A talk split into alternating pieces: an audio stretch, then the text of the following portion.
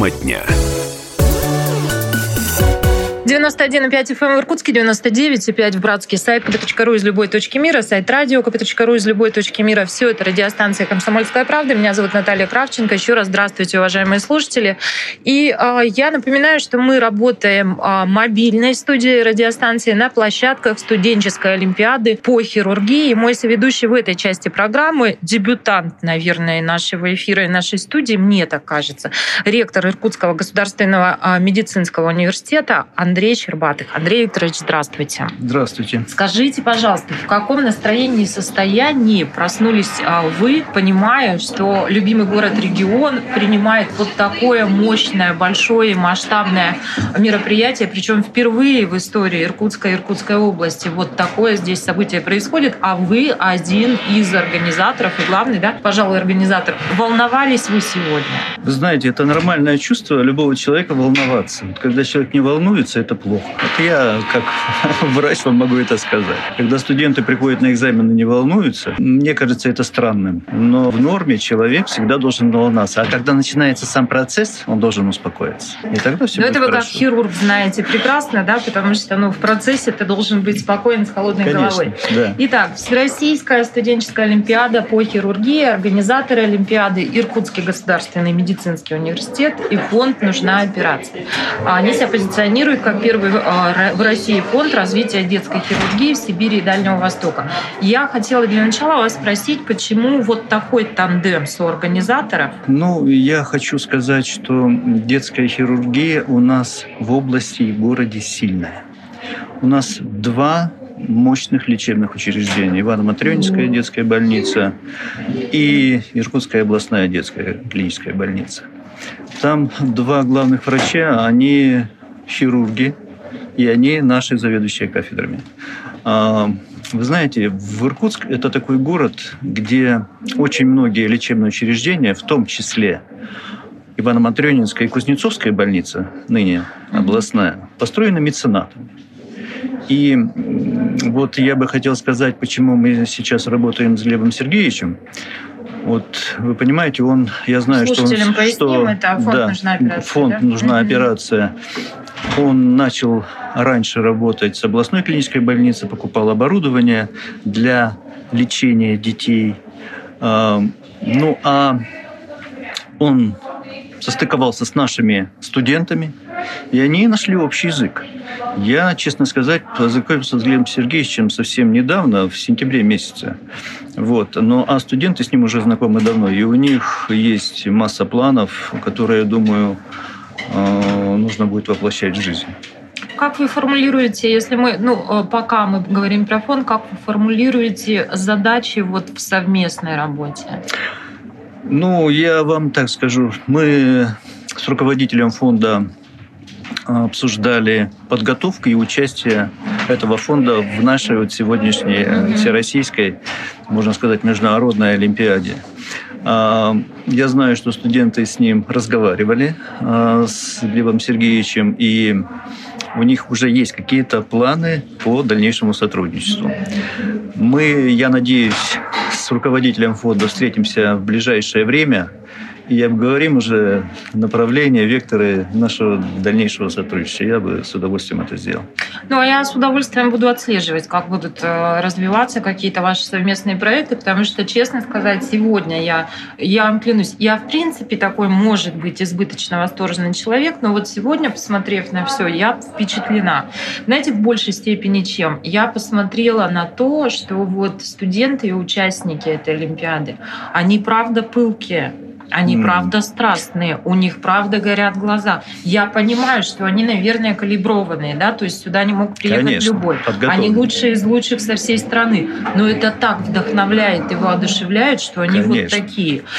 И, я не знаю, хотите что-то еще о них скажите, а дальше пойдем. Да, я скажу о них, потому что, вы знаете, подготовка хирургов – это достаточно трудоемкий процесс. Он длительный и трудоемкий.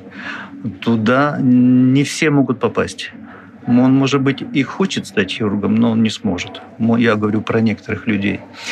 Вот здесь, конечно, у нас собрались ребята, которые уже прошли там у себя конкурсные отборы, что-то делают очень хорошо. Но поэтому это элита, да? Это, можно сказать, элита, которая будет выступать и защищать честь вуза. Выступать полностью от вузов. Да? Вот у нас сегодня здесь 10 университетов медицинских. Хирургия, вот сегодня многие об этом говорили, что она требует, понимаете, в первую очередь интеллекта от человека. И при наличии этого способность к мелким движениям и хорошей технике. Потому что хирург – это человек, который должен быстро и правильно принять решение. Вот в этом его особенность. То есть он должен правильно... Конечно. Он должен правильно поставить диагноз, определить тактику. Если нужна операция, значит делать операцию. Если не нужна операция, можно ее избежать. Тогда он назначает другое консервативное какое-то лечение. Вот в этом особенность. Если хирург на каком-то этапе чего-то не может сделать, он уже хорошим хирургом не будет. Он может быть посредственным хирургом с большим количеством осложнений, но звездочкой он будет вряд ли. Скажите мне, а правда ли, что в медицинском сообществе существует такое мнение, что, знаете, хирурги в иерархии – это как королевские гвардейцы. И, например, смотрите, анестезиологи, это я точно знаю, они всегда обижаются. Они говорят, слушайте, нас вообще большая часть работы, а вся слава и почет хирургу. Вы правильно сказали, так получилось. Так в этой жизни получилось. Хирурги, конечно, я искренне уважаю анестезиологов, реаниматологов. Это люди, которые, вы знаете, у них не менее сложная работа, чем у хирургов. Может быть, даже в некоторых вопросах более сложная, потому что там электролитные обмены, выхаживание больных, там очень много вопросов. И в анестезиологию тоже попадают не просто так. Там тоже надо много чему учиться. А слава и почет хирургам. Потому что хирург больного принял, потом включается анестезиолог. На каком-то этапе он заснул. Пациент просыпается, видит опять своего хирурга. Анестезиолог свою работу сделал, и он немножко остался в сторонке. Но на самом деле, если без смеха, то, конечно, это такая взаимная обоюдная работа. Пациента вылечить. Тут и хирург участвует, и анестезиолог, и, возможно, другие специалисты. Потому что редко бывает, когда пациент приходит только с одним каким-то заболеванием. Скажите, пожалуйста, ваш педагогический, преподавательский стаж совершенно точно позволит вам в какой-то ретроспективе посмотреть на этот вопрос. Сегодняшний студент-медик, он отличается от студента-медика, скажем, 10 лет назад или 20 лет назад? Как бы вы... Конечно, отличается, но я не скажу, что ребята плохие. Вы видите, здесь они просто у нас звездочки. Они другие, время другое. Мы учились, понимаете, цифровизация, гаджеты. Мне кажется, мы больше читали в свое время. Когда мы учились вместе с Володей Новожиловым.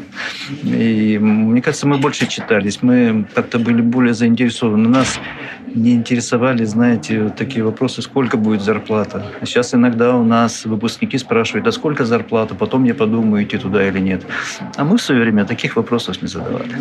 Слушайте, а как раз про цифровизацию вы говорите, я думаю о том, что нам все время говорят, что сейчас люди с клиповым мышлением, что все эти соцсети, что наше внимание расфокусировано, мы не способны воспринимать в длительном каком-то периоде информацию. А как быть, если доктор, он совершенно точно должен прочитать километры научной литературы, трудов? Как вам кажется? Это нормально. Мы не получим, не знаем. Я вам скажу, что медицинское высшее образование – это очень трудоемкий процесс. Я нисколько не умоляю все остальные высшие школы. Но медицинское образование, посмотрите, чтобы воспитать хорошего хирурга, что нужно? 6 лет проучиться на уровне специалитета.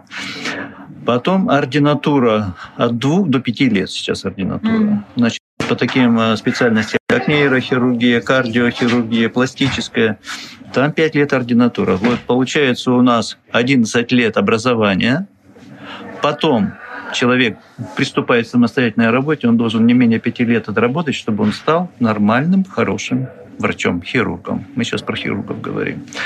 Ну вот, и получается, что процесс очень длительный, трудоемкий. Я еще раз говорю, что не все, к сожалению, способны вот этот путь пройти. Последний у меня к вам вопрос. Можно ответить однозначно, да, нет.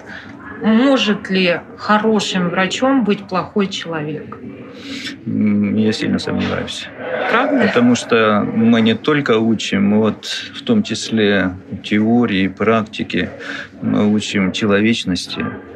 Он должен любить человека, пациента, каким бы он ни был, да. Как бы, ну, люди разные все бывают. Сильно плохой человек хорошим врачом точно не будет, я вас уверяю. Ну, а мой соведущий в этой части программы, я думаю, хороший ректор Иркутского государственного медицинского университета Андрей Щербатых. Андрей Викторович, благодарю. Спасибо.